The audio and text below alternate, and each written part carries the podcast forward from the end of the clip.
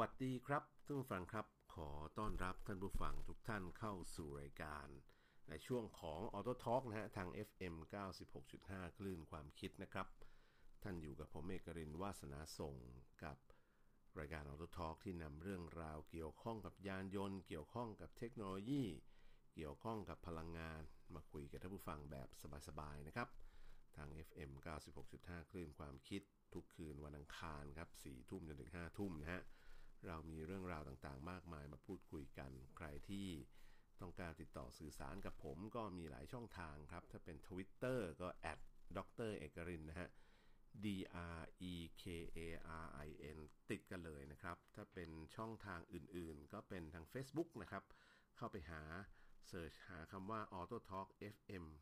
96.5 นะครับ หรือจะเข้าไปใน Facebook ของออทาง Thinking Radio นะครับคลื่นความคิด นะก็เสร็จแล้วก็จะมีกลุ่มย่อยนะกลุ่มของ Auto Talk อยู่ในนั้นนะครับก็สามารถที่จะเข้าไปกดแอดเข้าไปนะครับ แล้วก็เข้าไปเป็น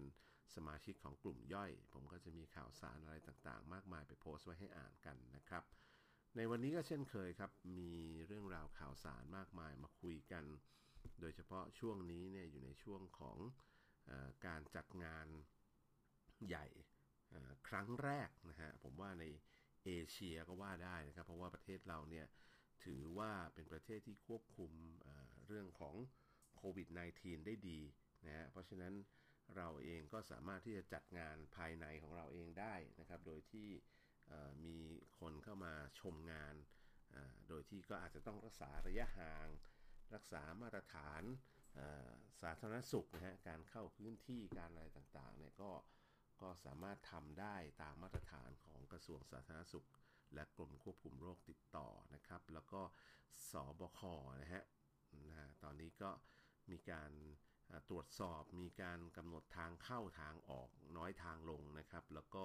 ควบคุมจำนวนผู้คนที่เดินเข้าไปชมงานได้ค่อนข้างดีนะฮะงาน Bangkok International Motor Show เนี่ย ก็ปีนี้มีตั้งแต่วันที่ 15 ถึง 26 กรกฎาคม 2563 ที่ชันเจลเอ่อ Challenger Hall 1ถึง3 Impact เมืองทองธานีนะครับ ปีนี้เพื่อนๆผมก็ที่อยู่ในวงการยานยนต์ก็ไปออกบูธขายนู่นทำนี่กันเยอะแยะทีเดียวนะครับ ส่วนผมเองเนี่ย ก็กำลังหาวันที่จะไปเยี่ยมชมนะฮะ จะไปเดินดูงานกันอยู่เหมือนกัน แต่ว่าด้วยภารกิจหลักของตัวเองนะฮะที่ บริษัทกรุงเทพธนาคมนี่โอ้โหแน่นเอียดหมดนะครับ เพราะฉะนั้นก็จะมีเวลาแค่เล็กๆน้อยๆนะฮะที่มันจะมาจัดรายการให้ท่านผู้ฟังได้ฟังกันก็คือช่วงค่ำๆกลางค่ำกลางคืนลักษณะแบบนี้นะครับ ส่วนช่วงเวลากลางวันเนี่ยเรียกว่าแน่นเอียดกันเลยทีเดียวนะครับ ในงานครั้งนี้นะครับก็ถือว่าเป็นงานใหญ่ที่สุดของประเทศไทย ครั้งแรกหลังจากผ่านวิกฤตโควิด -19 จะเรียกว่าผ่านก็ยังไม่เชิงนะฮะ ระหว่างอออยู่ระหว่างวิกฤตโควิด -19 ของโลกนะครับ แต่อยู่ในช่วงผ่อนคลายระยะท้ายๆของออมาตรการต่างๆ ในประเทศไทยนะครับ ซึ่งภาพรวมแล้วเนี่ยประเทศไทยเองก็ถือว่าอยู่ในสถานการณ์ที่ดีกว่าโลกเยอะทีเดียวนะครับสำหรับตัวเลขของโควิด -19 ในระดับโลกเนี่ยก็ทะลุ 14 ล้าน 6แสน7แสนไปแล้วนะครับ 14 ล้าน7แสนกว่าคนนะครับ ซึ่งแน่นอนละจำนวนผู้ติดเชื้อสะสมทั่วโลกเนี่ย ผมว่า 15 ล้านเนี่ยไม่ใช่เรื่องไกลตัวนะฮะ คงจะใช้เวลาอีกไม่นาน มีผู้เสียชีวิตทะลุ6แสนไปเรียบร้อยแล้วนะครับ เพราะฉะนั้นก็ค่อนล้านละนะ ทะลุค่อนล้านไปเรียบร้อยแล้วนะครับ แต่ว่าภาพรวม ดูเหมือนว่ามีผู้ที่จะสามารถรักษาหายกลับมาได้ 8 ล้าน 9 ล้านคนเนี่ย ก็ถือว่าเป็นตัวเลขที่สูงนะจำนวนผู้ติดเชื้อรายใหม่ของโลกที่ยังคงเติบโตต่อเนื่องนะครับ แต่ว่าจำนวนผู้เสียชีวิตรายใหม่ต่อวันเนี่ย ก็ค่อนข้างจะอยู่ในตัวเลขที่ขึ้นขึ้นลงลงแต่ก็ steady นะอยู่ในระดับที่ไม่ถึงถึงจะสูงแต่ว่ามันไม่ไม่พุ่งไปตามจำนวนผู้ติดเชื้อ นะเหมือนในช่วงแรกๆนะครับ เพราะฉะนั้นตอนนี้ก็เหมือนกับว่าเราสามารถควบคุมจำนวนผู้เสียชีวิตได้ในระดับหนึ่ง เนื่องจากเรามีการรองรับ มีการทำโรงพยาบาลสนาม มียาที่เราเรียกว่าเป็นยาต้านไวรัสที่ตอนแรกไม่มีเลย แต่ตอนหลังๆ ก็เริ่มเอาตัวนู้นตัวนี้มาจับกันปรุงผสมกันออกมากลายเป็นยาต้านไวรัสที่มีผลในการยับยั้งหรือบรรเทาอาการทำให้ทำให้มีผู้เสียชีวิตในปริมาณที่ ไม่ได้พุ่งสูงปรี๊ดเหมือนในช่วงแรกนะครับ ก็ก็เป็นสิ่งที่เบาใจได้ส่วนหนึ่ง แต่พอดูตัวเลขผู้ติดเชื้อโอ้โหในระดับโลกแล้วเนี่ยวันวันหนึ่งเนี่ยทะลุ2 0 0แสนคนนะครับ เพราะฉะนั้นช่วงนี้ 2 0 0แสนกว่าตลอดเลยต่อวันนะฮะสำหรับผู้ติดเชื้อรายใหม่นะครับแล้วก็ในสหรัฐอเมริกาเองจำนวนผู้ติดเชื้อก็จะเป็นเนี่ยแถวๆเกือบ4 ล้านแล้วนะครับ ประเทศเดียวนะฮะเกือบ 4 ล้าน บราซิลเองโอ้โหเรียกว่าทำสถิติติดตามมานะฮะประมาณอยู่สัก2ล้านกว่าวาไปแล้วนะครับนะจำนวนผู้ติดเชื้อรายใหม่อเมริกาก็วันละประมาณ 6-7หมื่นคน บราซิลวันละ2-3หมื่นคนนะครับอินเดียนี่กำลังทำตัวเลขตามมาอย่างใกล้ๆพอสมควรนะครับ อันดับ 3 ของโลกก็คืออินเดียมีผู้ติดเชื้อแล้วล้านกว่าคนนะครับล้าน1 0 0 0 0แสนกว่าคน แล้วก็ติดเชื้อรายใหม่วันละ4 0,000นะนะครับ จำนวนผู้เสียชีวิตก็ยังคงเติบโตต่อเนื่องไปนะฮะ แต่อาจจะไม่ได้พุ่งปรีดมากมาย เพราะฉะนั้นเอาทวนกันว่า 3-4 อันดับแรกเนี่ยสอันดับแรกก็คืออันดับ 1 อเมริกานะฮะประมาณ 4 ล้านนะแต่แถวแถวแถว4ล้านคน อันดับ 2 บราซิล 2 ล้านกว่าคน อันดับ 3 อินเดีย 1 ล้านแสนล้าน1แสนกว่าคน อันดับ 4 รัสเซียตามมาห่างๆฮะเจ็ดหมื่นเอ้ยโทษทีเจ็ดแสนเจ็ดหมื่น หนึ่งพันห้าร้อยกว่าคนนะครับ เพราะฉะนั้นอันที่ดูแล้วกำลังไล่ขึ้นมาเป็นอันดับ 5 ตอนนี้คือแอฟริกาใต้นะฮะ คือ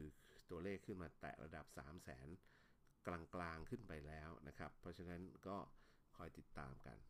สาเหตุที่เอามาคุยให้ฟังเนี่ย เพราะว่าเราถือว่าเราโชคดีนะ ที่สามารถจัดงานอีเวนต์ขนาดใหญ่ ๆ ในลักษณะของ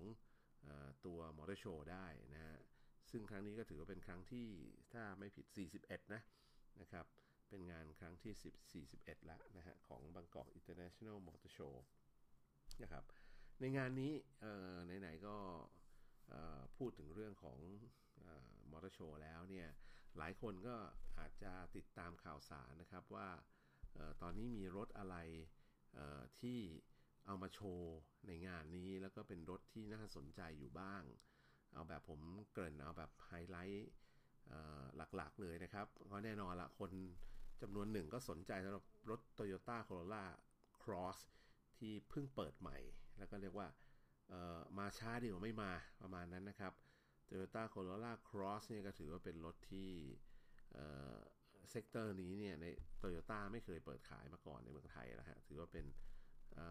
ไลน์การผลิตใหม่ แล้วก็เป็นรถรุ่นใหม่ ที่บ้านเราเอามาทำตลาดนะก่อนหน้านี้ประเทศอื่นก็จะมีมานานละ แต่บ้านเรานี่ก็ไม่รู้ทำอะไรเหมือนกันขายกันอยู่แต่รุ่นเดิมๆนะครับนะฮะตอนนี้ก็ถือว่าเป็นการมาที่ช้ากว่าคนอื่น เพราะคนอื่นก็จองเขาเรียกจองคิวคนที่ต้องการใช้รถ crossover นะฮะไปเยอะแล้วนะครับโตโยต้าก็เพิ่งจะเปิด Corolla crossover ออกมานะครับ ก็ถือว่าเป็น SUV รุ่นใหม่ล่าสุดจากค่ายโตโยต้าที่เขาเปิดตัวครั้งแรกของโลกเลยนะครับ ที่ประเทศไทยนะ ก็ใช้แพลตฟอร์มเป็นร่วมรุ่นนะฮะ คือเป็นแพลตฟอร์มรถยอดนิยมคือ Corolla Altis Sedan นะฮะ ที่เอามาปรับแต่งนะฮะ ให้กลายเป็น crossover นะครับ มาพร้อมกับคอนเซปต์ a new journey ให้ชีวิตเดินทางก็คือ จะมายกสูงหน่อย ใส่ครอบ body ที่เป็นดูเป็นเป็น SUV ขึ้นมาหน่อยนะเป็น crossover นะ SUV ขนาด ขนาดกลางนะขนาดกลางที่ดูแล้วสปอร์ตแล้วก็ยกสูงขึ้นมากว่ารถซีดานปกตินิดนึงนะครับ แล้วก็ข้างนอกต้องยอมรับว่ารุ่นนี้เป็นรุ่นที่ Toyota ออกแบบมาได้ เรียกว่าพอจะโดนตาโดนใจผมเป็นการส่วนตัวหน่อยนะครับ รุ่นอื่นออกมานี่ไม่ค่อยได้โดนใจเท่าไหร่ตอนนั้นที่ผมเองก็ใช้โตโยต้าอยู่หลายคันนะครับนะก็รุ่นนี้ดูโฉบเฉียว ดูคมกว่ารุ่นที่เคยเอาออกมาขาย แต่ว่าหน้าก็ดูจะแบบบึ้งบึ้งไปหน่อยนะฮะ ตัวกระจังหน้านี่ก็เป็นแบบเป็นเป็นคล้ายๆหกเหลี่ยมคว่ำนะนะครับ เหมือนคนหน้าบึ้งนิดนึงนะครับ แต่ว่าก็ดูโฉบเฉี่ยววัยรุ่นอยู่นะฮะพอสมควร ภายในห้องโดยสารนี่ก็กว้างขวางนะฮะแล้วก็พื้นที่เก็บของเก็บอะไรต่างๆ ก็ ปรับเปลี่ยนได้หลายรูปแบบนี่เขาออกมาเพื่อให้รองรับของรสนิยมของคนรุ่นใหม่เลยนะครับ ขนจักรยาน ขนนู่น ขนนี่ ขน surfboard ขนอุปกรณ์ camping อะไรเงี้ย ก็สามารถใส่เข้าไปได้นะครับ เครื่องยนต์ก็ที่ใส่มาก็เป็น 4 สูบ 1.8 ลิตรนะครับ ก็ใส่อยู่ในนี่แหละ พวกใส่อยู่ใน Altis อะไรพวกนี้นะครับ ก็กำลังสูงสุด 140 แรงม้า แรงบิดก็ 117 นิวตันนะครับ ใช้เกียร์อัตโนมัติเป็น Super CVTi ก็น้ำมันเติมได้ถึง E85 เลยนะครับ แล้วก็ตัวเครื่องยนต์ก็เป็น 1.8 ลิตรเบนซิน แล้วก็มีรุ่นที่เป็นไฮบริดด้วยนะครับ ก็ให้กำลังรวมกันทั้งจากเครื่องยนต์แล้วก็มอเตอร์ไฟฟ้าสูงสุดประมาณ 122 แรงม้า แล้วก็จับคู่กับ eCVT นะฮะ ก็เป็นอิเล็กทรอนิกส์เกียร์อิเล็กทรอนิกส์ CVT ถ้าเป็นรุ่นที่เป็นไฮบริดก็รองรับน้ำมันสูงสุดได้ E20 นะครับ แน่นอนก็ใส่ออปชันเยอะแยะมากมายนะครับ มีให้เลือกทั้งหมด 4 รุ่นย่อย ราคาก็เริ่มที่สัก 989,000 บาท ไปจนถึงล้านต้นๆนะฮะประมาณล้าน 199,000 บาทนะครับ อันนี้ก็ใครที่สนใจก็ไปดูตัวจริงนะที่งานมอเตอร์โชว์ได้นะครับ ก็อันนี้ก็เป็นรถรุ่นหนึ่ง อีกรุ่นหนึ่งที่ผมว่าเป็นไฮไลท์ สำหรับงานนี้เลยนะครับ คือ Porsche ที่เขาเปิดตัวรถยนต์ไฟฟ้าออกมาทีเดียวหลายรุ่นอยู่พอสมควร แต่ตัวหนึ่งที่ได้รับความนิยมแล้วก็เป็นที่จับตา แล้วก็ถือว่าเป็นเป็นการนำเข้ามาจำหน่ายอย่างเป็นทางการเป็นครั้งแรกนะครับ แล้วก็ตอนนี้เนี่ยทาง Porsche เนี่ยจริงๆ ก็ขายขายรถได้ดีกว่าสมัยก่อนเยอะมากนะ เพราะว่า รถมันมี cluster มีเขาเรียกอะไรมี sector ต่างๆ ของรถที่เป็น Porsche ออกมา มีทั้งที่เป็น SUV ก็มี มีทั้งที่เป็น sport car เหมือนเดิมนะครับ มีทั้งที่เป็นแบบ 4 ประตูนะฮะ แต่ดูเป็นแฮชแบ็กก็มีนะครับ เพราะฉะนั้นก็มีหลายรุ่นด้วยกัน แต่ทางผู้จำหน่ายหรือผู้นำเข้าเนี่ย คือ AS Auto Service เนี่ยเขาก็เอา Porsche ตัว Taycan นะฮะเข้ามาซึ่งเป็นตัวใหม่ล่าสุด ก็ถือว่าเป็นครั้งแรกของประเทศไทยนะ ที่เอามาเปิดตัวอย่างเป็นทางการที่บางกอก International Motor Show ครั้งที่ 41 นี่แหละ รุ่นพี่ๆผมก็เขาเพิ่งไปซื้อ Porsche มาเหมือนกันนะครับ บางคนก็จะรอจองในงานนี้ก็มีบางคนไปซื้อไปแล้ว แล้วก็มีโอกาสที่ไปลองเจ้า Taycan นะที่โชว์รูมกันมาพอสมควรไปขอส่องขอดูมานะครับ ก็ Porsche Taycan นี่ก็ถือว่าเป็นสุดยอดของ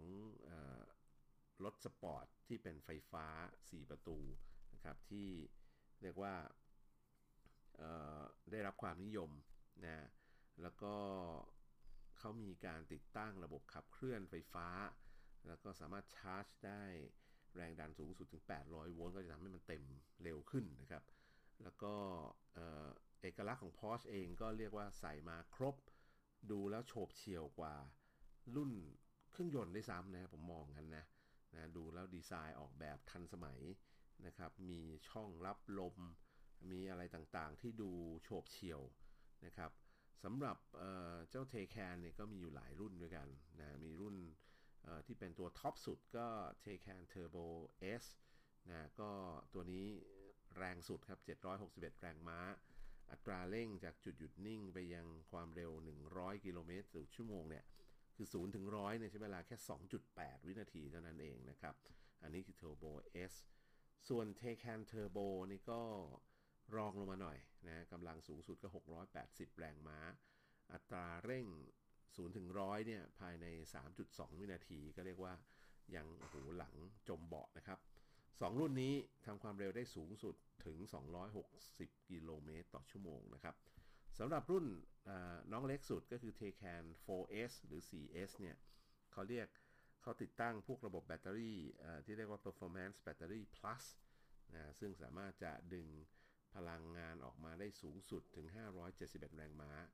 แล้วก็ทำอัตราเร่งจาก 0 ถึง 100 เนี่ย ภายในเวลา 4 วินาทีนะครับ เรียกว่า เต็มที่เลยนะครับนะฮะอันนี้คืออ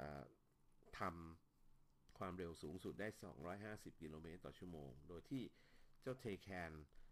รุ่นสตาร์ทอัพจะเรียกว่าไม่ได้เนี่ย CS กันนี้นะครับตั้งราคาขายไว้เริ่มต้นที่ 7.1 ล้านบาทนะครับแล้วก็ส่วนรุ่นอื่นๆนะไม่ต้องห่วงนะ สูงกว่านั้นเยอะนะครับ แล้วก็ที่สำคัญคือเขาบอกว่า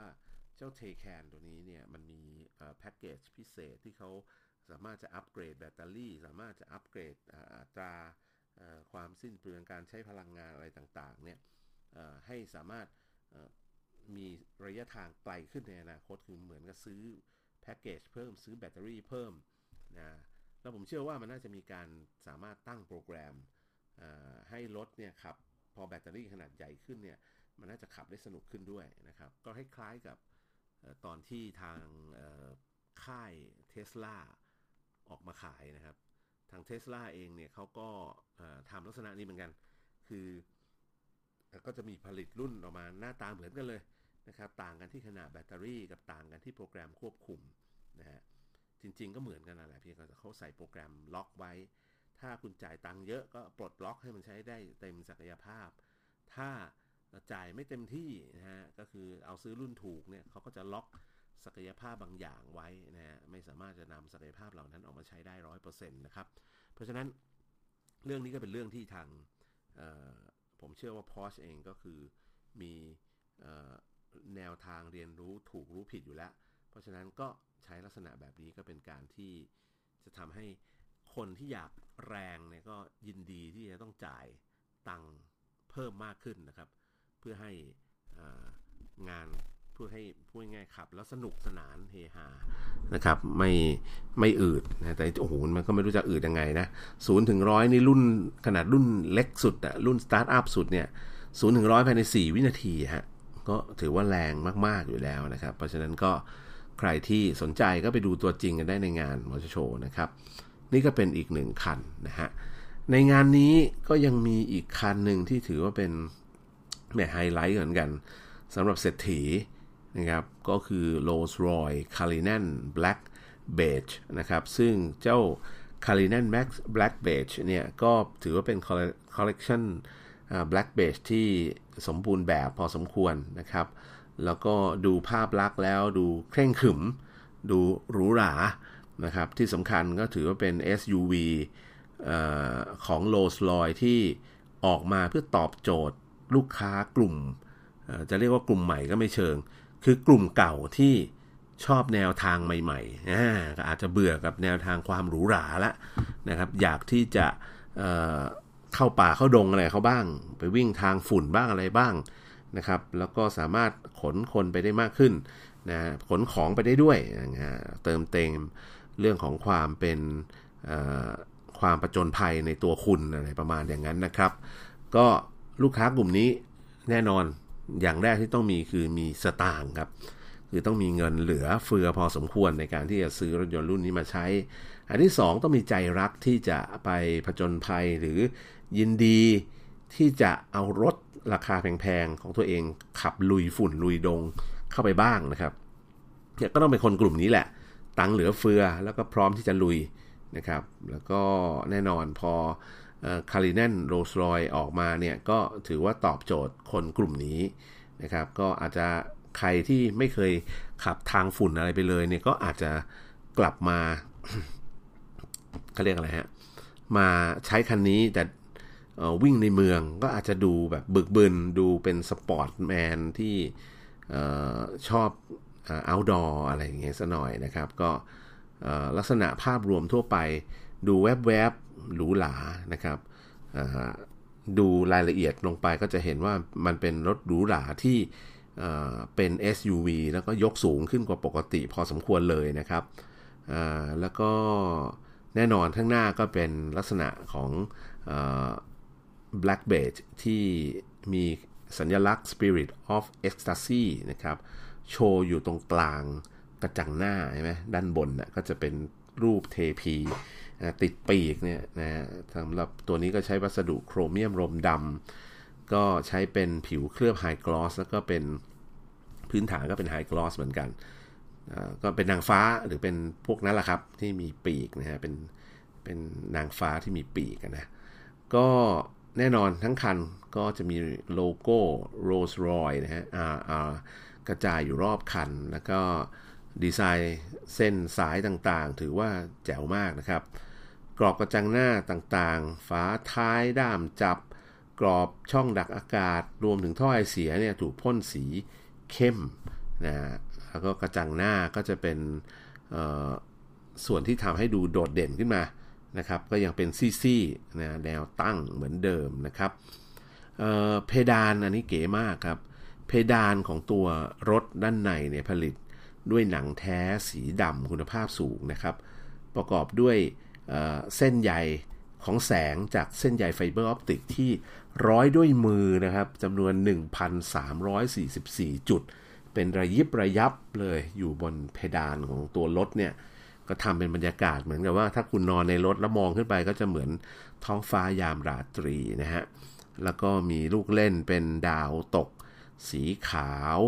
ทั้งหมด 8 ดวงพุ่งผ่านเพดานไปในได้หลายทิศทางเรียกว่ามันเป็น handmade เลยนะครับ คือทำไปงานพวกนี้เป็นงาน handmade หมดนะฮะสำหรับโรลส์รอยนะครับแล้วก็บริเวณเพดานเหนือที่นั่งด้านหน้าก็แสดงให้เห็นถึงความเป็นถึงความสำคัญของผู้ขับขี่นะฮะดูแล้วรถรุ่นนี้ส่วนมากก็อาจจะเจ้าของรถขับเองนะครับ ก็ทำให้มีความสบายในการขับขี่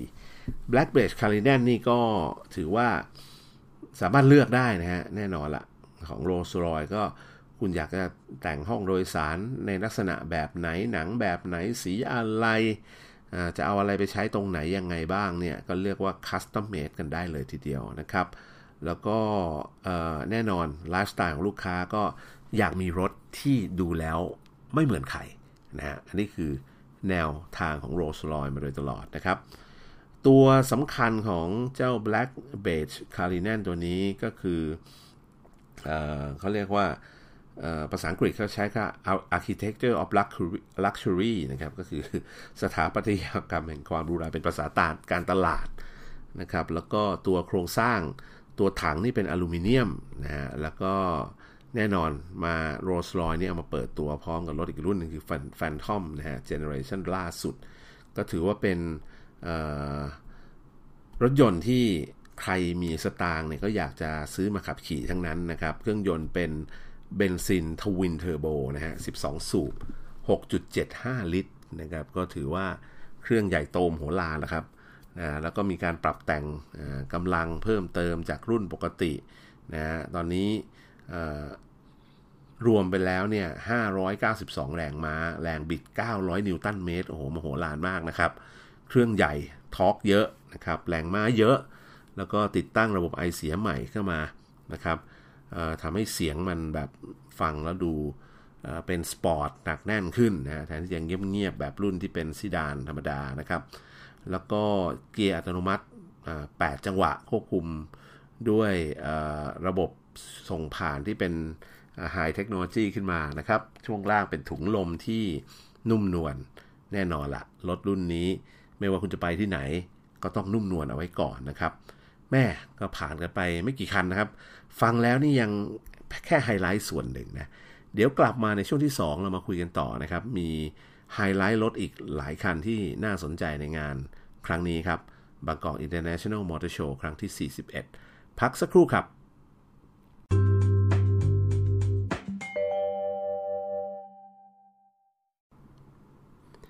สวัสดีครับคุณผู้ฟังครับ ขอต้อนรับท่านผู้ฟังทุกท่านเข้าสู่รายการในช่วงที่2นะฮะกับ รายการ Auto Talk ทาง FM 96.5 คลื่นความคิดครับ ท่านยังคงอยู่กับผมเอกรินวาสนาส่งนะครับ เรานำเรื่องราวที่เกี่ยวข้องกับยานยนต์ ที่น่าสนใจมาพูดคุยกันแบบสบายๆครับ ช่วงที่ 2 เรายังคงติดค้างจากกรณีของงานBangkok International Motor Show นะครับ ซึ่งเป็นการจัดงานมอเตอร์โชว์ ครั้งที่ 41 แล้วนะครับ แล้วก็มีการพูดคุยถึงรถรุ่นใหม่ๆ ไปหลายรุ่นที่เป็นไฮไลท์นะครับในงานมอเตอร์โชว์ครั้งนี้นะครับ แล้วก็แน่นอนละเราก็พูดถึงรถยนต์ที่เป็นรถยนต์ไฟฟ้าก็คือ Porsche Taycan มีการพูดถึง Rolls-Royce Cullinan นะครับ แล้วก็เรากำลังจะพูดถึงรถยนต์ รุ่นต่อๆไปอีกหลายรุ่นด้วยกันที่ถือว่าเป็นไฮไลท์ของงานนี้นะครับคันถัดไปที่ผมอยากจะพูดคุยถึงก็คือ รถยนต์สปอร์ตสุดหรูสัญชาติอังกฤษนะก็คือ Aston Martin DBX นะครับก็คือต้องบอกว่า Aston Martin เนี่ย เป็นรถยนต์ที่มี character พิเศษ แล้วตัวเขาเองก็อยู่ใน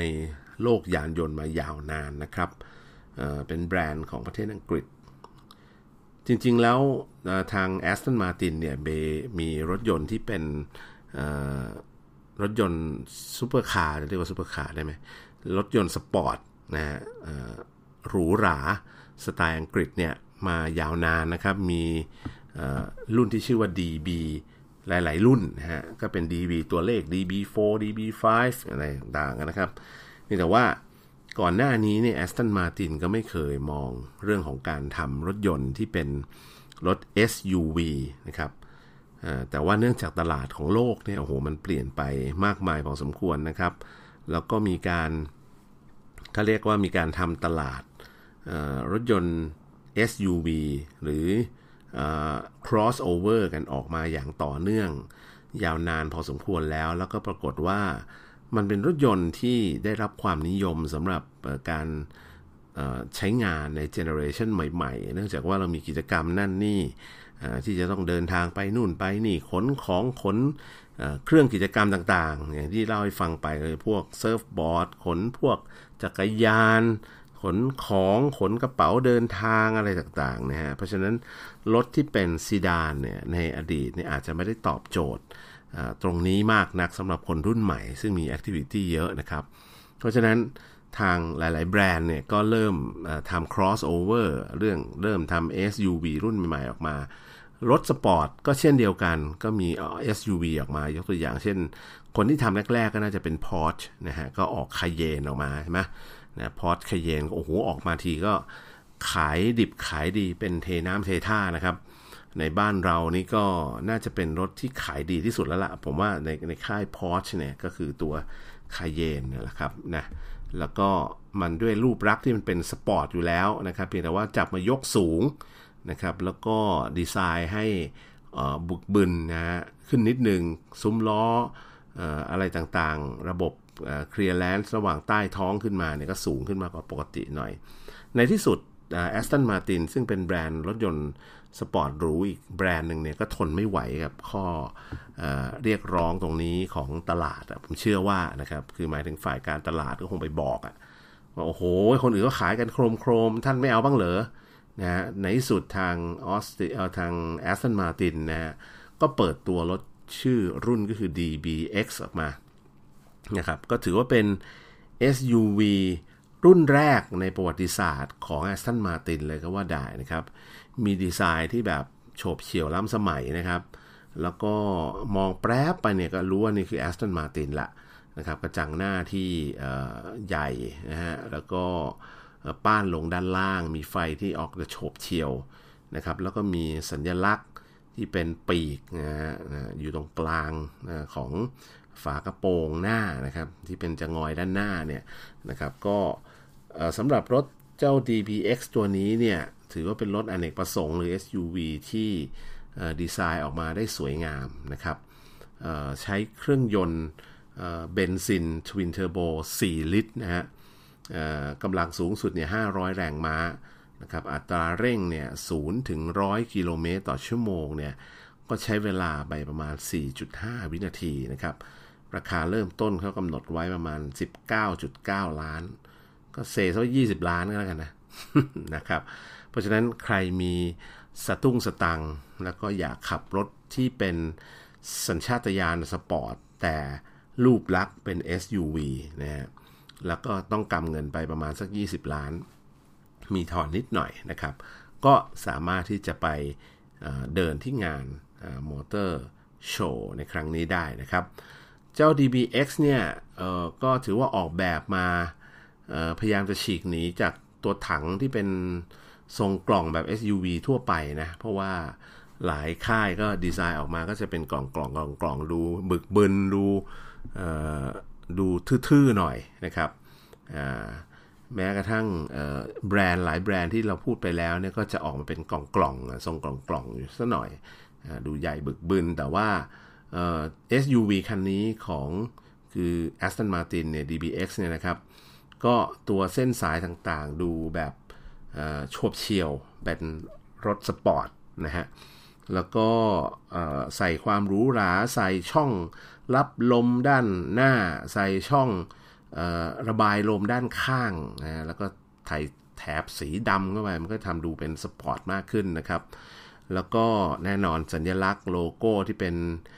wing badge ก็คือเป็นรูปปีกนะฮะ อยู่ตรงกลาง ซึ่งก็เขาบอกว่ามันเป็นงาน handmade นะ จากผู้ผลิตจิวเวลรี่ที่มีประสบการณ์กว่า 200 ปีนะเป็นงาน handmade คือรถที่แพงๆเนี่ย สังเกตได้ก็พยายามจะเอางาน handmade หรืองานฝีมือก็มาใส่เข้าไปโรลส์รอยก็เช่นกันนะครับนะเพราะฉะนั้น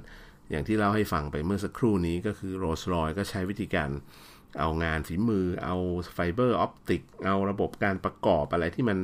แบบเครื่องจักรเครื่องยนต์ปกติทั่วไปทำไม่ได้นะครับ ก็จะทำให้ราคาพุ่งปรี๊ดขึ้นไปนะครับ ไฟส่องสว่างขอท่านโทษครับ ไฟสองสว่างนะฮะ daytime running light เนี่ยก็ดูโฉบเฉี่ยวนะครับ ใส่ความเป็นสปอร์ตเข้าไปเยอะนะครับ ช่องดักอากาศเพื่อระบายความร้อนจากจานเบรกเนี่ยก็มีเจาะรูไว้ด้านซ้ายด้านขวาของกระจังหน้านะครับนะฮะแล้วก็ประตูที่เป็นลักษณะ เขาเรียกว่าอะไรฮะ ประตูปีกหงเป็นแรป around นะครับ แล้วก็ป้องกันที่จะไม่ให้เสื้อผ้าต้องเปื้อนเวลาก้าวลงมาจากรถนะครับแล้วก็สัดส่วนข้างหน้าข้างหลังนี่ก็ 50-50 เลยนะฮะ การวางน้ำหนักการกระจายน้ำหนักนี่ครึ่งครึ่งพอดีนะครับล้อแม็กใช้ขอบ 22 นิ้ว จับคู่กับยาง Pirelli P Zero นะฮะ ขนาด 28540 แล้วก็ R 22 นะครับล้อหน้านะครับแล้วก็ล้อหลังนี่ใหญ่ขึ้นไปอีกนะฮะ325 35 R 22 นะครับ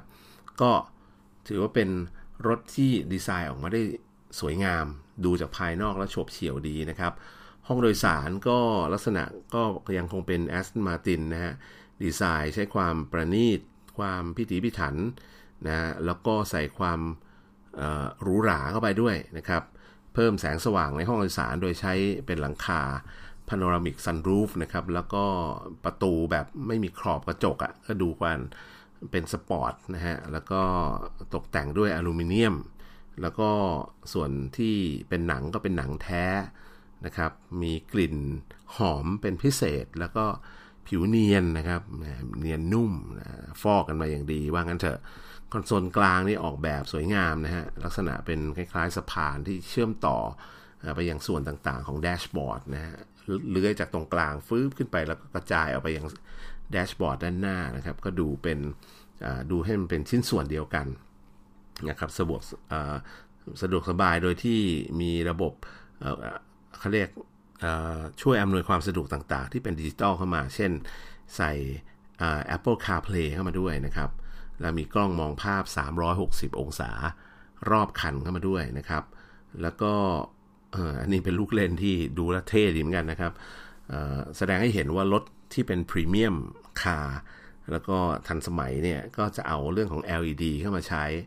เขาบอกว่าในห้องโดยสารเนี่ยปรับ เฉดสีได้ถึง 64เดดสีนะครับ เพราะฉะนั้นก็แสดงว่าในห้องโดยสารก็จะมี red green blue นะฮะที่เป็น LED แล้วก็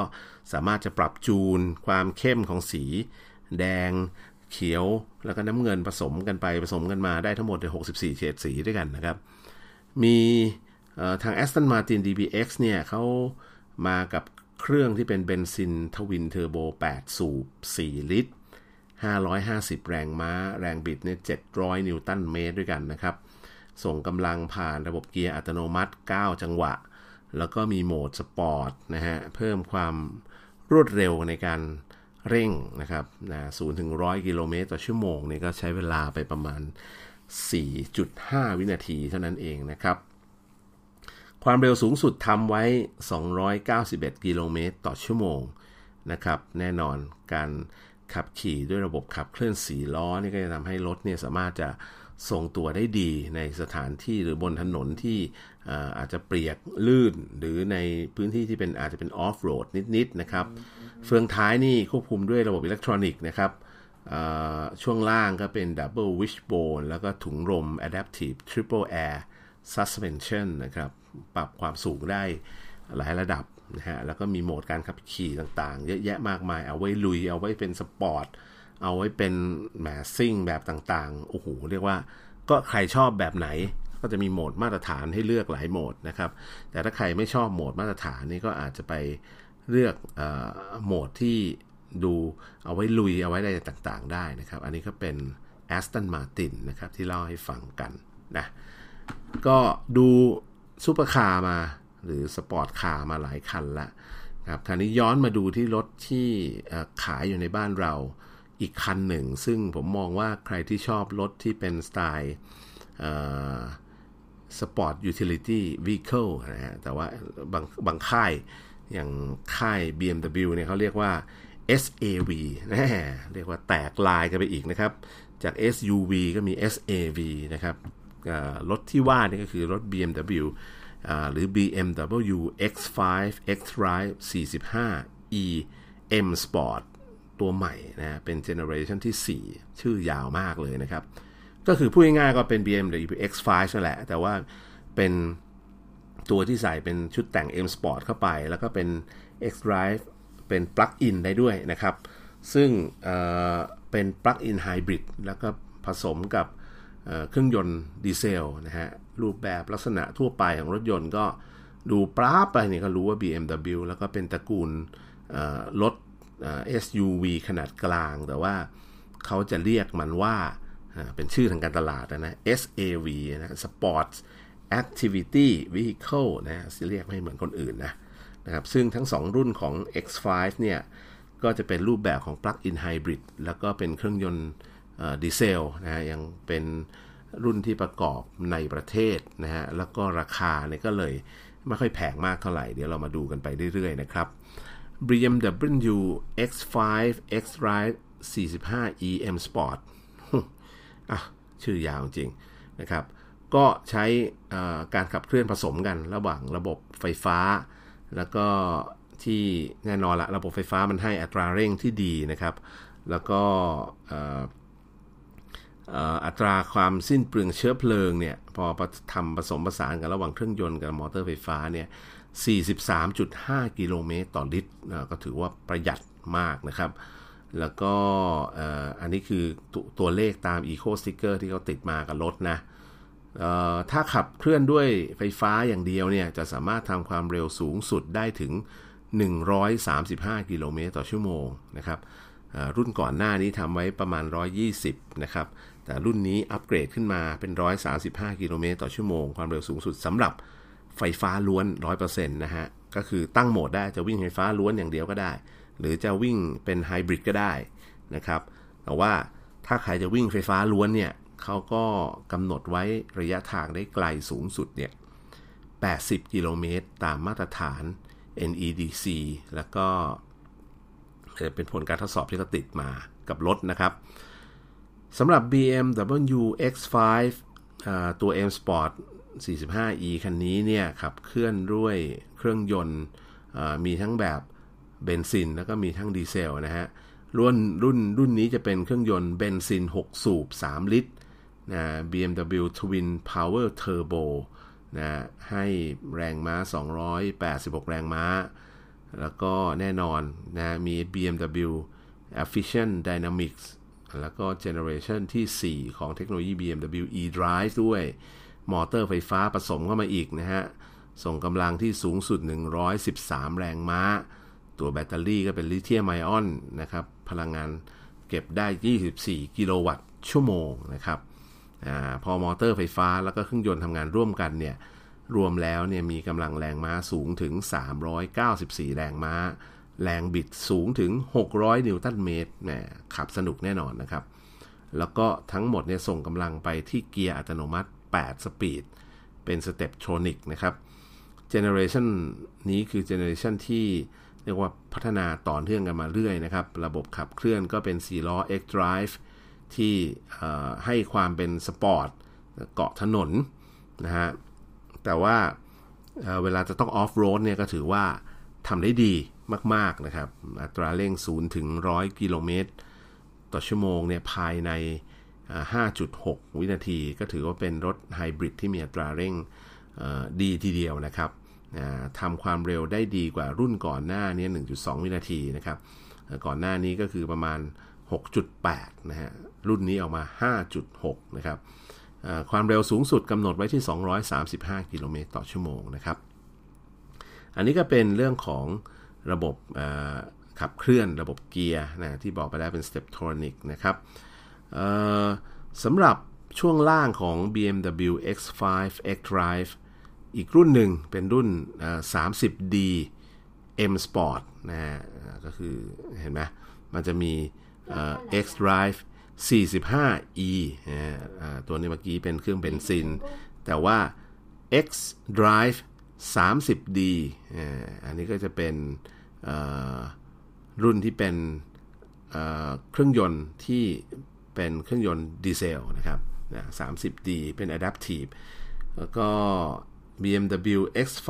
xDrive 45e M Sport เนี่ยก็แน่นอนทั้ง 2 รุ่นนี้มาพร้อมกับระบบช่วงล่างที่ยึดเกาะถนนดีขึ้นนะครับ แล้วก็ เห็นบอกว่าจะมีโหมดการขับขี่ทั้งเป็น Eco เป็น Pro นะฮะ แล้วก็มีระบบควบคุมเสถียรภาพ Dynamic Stability Control นะครับนะมาด้วยนะครับนะแล้วก็ในเส้นทางออฟโรดมันก็เลยทำให้ขับง่ายขึ้นนะครับออนอกจากนั้นเนี่ยยังมีระบบช่วยเหลืออื่น ๆ ให้กับผู้ขับขี่นะฮะ เป็นอุปกรณ์ไฮเทคที่ติดมาเพิ่มเติมขึ้น เช่น Parking Assistant Plus สำหรับ BMW X5 xDrive 45e M Sport นะมาพร้อมกระบบ Reversing Assistant นะเป็นกล้องมองรอบทิศทาง ซึ่งตอนนี้หลายรุ่นก็ถือว่าเป็นรุ่นเป็นเป็นอุปกรณ์มาตรฐาน แม้แต่รถเล็กๆเองเนี่ยของหนังของดิสันเองเนี่ยก็มีเนี่ยแหละ surrounding view camera คือกล้องที่มองได้เหมือนกับเสมือนกับเราเห็นรอบคันนะก็เอากล้องหลาย ๆ ตัวมาประกอบประกอบกัน เอาใช้ image processing ผสมกันออกมา ก็จะเห็นเหมือนกับมีวิวรอบคันได้นะครับ มาที่สำคัญนะฮะก็มีระบบ connected drive นะครับ ก็คือเชื่อมต่อกับระบบอินเทอร์เน็ตนะครับ แล้วก็อาจจะผ่านเข้าไปข้อมูลไปยังศูนย์ BMW นะครับ driving experience control นะครับ รวมถึงอุปกรณ์ต่างๆ มากมาย โอ้โห เรียกว่าไม่ต้องพูดมากกว่านี้ล้วนะครับ ราคาก็มีจำหน่ายอยู่ 2 รุ่นนั่นแหละ รุ่นที่เป็นเบนซินนะก็เป็น 45e M Sport ถ้าเป็นดีเซลก็เป็น 30d M Sport นะฮะ ราคารุ่น 45 EM Sport เนี่ย เป็นจะเรียกว่าไงฮะ เป็นตัวไฮบริดนะฮะ ที่ราคาสูงกว่าซะหน่อยคือ 4 9 9 9 9 0 0บาทนะครับ อันนี้ราคา ที่มาพร้อมกับโปรแกรมบำรุงรักษา BSI มาแล้วนะครับ ส่วน X5 xDrive ที่เป็น 30D เครื่องยนต์ดีเซลเนี่ยนะครับ ราคาถูกลงมาหน่อย 4 ล้าน 6 9 9 0 0 0 บาทนะครับ ใครสนใจก็ไปเดินดูได้นะครับ ที่งานมอเตอร์โชว์นะ อันนี้ก็ก็ไม่ได้รับสปอนเซอร์อะไรจากเขานะ แต่ถ้าเอาสปอนเซอร์มาช่วยเราก็ดีนะครับ ติดต่อเข้ามาที่คลื่น 96.5 ได้เลยนะฮะ งานนี้นอกจากนั้นแล้วเนี่ยมีอีกรุ่นหนึ่งที่ดูเหมือนกับว่าเป็นการเปิดตลาดใหม่ของ v o l v o ที่หลังจากที่มีการไปจับมือกับค่ายจีนก็คือจีรี่นะครับ แล้วก็มีการตั้งแบรนด์รถยนต์ใหม่ขึ้นมาแบรนด์หนึ่งที่ทำตลาดในเมืองจีนก่อนคนอื่นก็คือ Polestar นะครับแต่ตอนนี้เหมือนกับว่าวอลโวกับโพสตาร์นี่เขาจะมาโคโค Co-branding กันนะฮะ โดยที่ล่าสุดในงานมอเตอร์โชว์เนี่ย ทางวอลโวเนี่ย ก็มีการเอา Volvo XC60 T8 All Wheel Drive AWD นั่นแหละ Polestar Engineer ฮะตอนนี้กลายเป็นว่า Polestar นี่เป็นแบรนด์ เขาเรียกเป็นแบรนด์ co ที่เอามาช่วยวอลโวในการทำตลาดรถยนต์ที่ดูทันสมัยขึ้นนะครับ เป็น นวัตกรรม SUV ที่เขาบอกว่ามันเอาระบบไฟฟ้าผสมเข้าไปนะครับกับวอลโวแบบปกตินะครับก็เป็นไฮบริดนั่นแหละ เป็น Plug-in Hybrid นะครับ เครื่องยนต์ที่ติดตั้งมาเนี่ยก็เป็น T8 Twin Engine แบบ Plug-in Hybrid นะฮะ แล้วก็มีซอฟต์แวร์ที่ใช้ในการควบคุมระบบไฟฟ้า ระบบรถยนต์ภายในรถที่เป็นไฮเทคอะนะก็เรียกว่า Polestar Software ก็ติดตั้งมาจากโรงงานเลยนะครับ ก็ทำให้ดูหรูหราสปอร์ต เป็น SUV ที่ทันสมัยนะครับ แล้วก็ขออนุญาตขอประทานโทษนะครับแล้วก็สมรรถนะการขับขี่เนี่ยระบบส่งกำลังทั้งหลายเนี่ยก็เป็นการช่วยกันระหว่างระบบไฟฟ้านะฮะแล้วก็มอเตอร์ไฟฟ้ากับตัวเครื่องยนต์ ซึ่งจะทำให้ XC60 T8 All Wheel Drive Polestar Engineer เนี่ย ให้กำลังออกมาถึง 422 แรงม้า แล้วก็แรงบิดสูงถึง 670 นิวตันเมตรเลยนะครับทำให้เวลาเราขับขี่มันจะรู้สึกปรูดปราดกว่าเครื่องยนต์แบบปกติทั่วไป เพราะว่ามันมีมอเตอร์ไฟฟ้าเข้ามาช่วยด้วยนะครับ แล้วก็มีโหมดการขับขี่แบบต่างๆ มากมายนะครับ ก็ถือว่าอันนี้คืออีกคันหนึ่งที่ทางค่ายของสวีเดนที่ตอนนี้กลายเป็นของประเทศจีนไปแล้วเนี่ยนำมา เสนอกันใครอยากเห็นก็ไปเชิญชมกันได้นะครับ อีกรุ่นหนึ่งที่เขาเอามาโชว์ในงานนี้ก็คือลัมโบกินีนะครับที่ดูแล้วแน่นอนละลัมโบกินีเห็นแป๊บก็รู้ว่าเป็นลัมโบกินีเอาวานชดอเขาเอารถรุ่น SVJ Roadster นะครับที่เป็นคือหลังคาเปิดนะฮะเปิดประทุนประมาณนั้นนะครับ มี 800 คันทั่วโลกในงานนี้ก็เอามาโชว์ที่งาน บางกอก International Motor Show ด้วยนะครับ เจ้า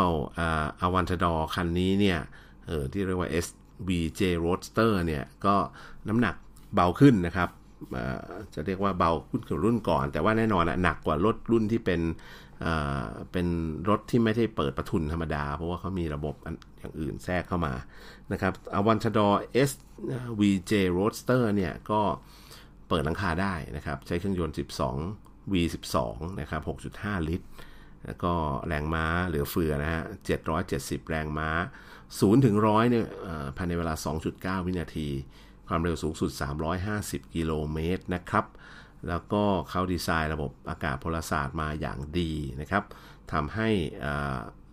มีประสิทธิภาพการ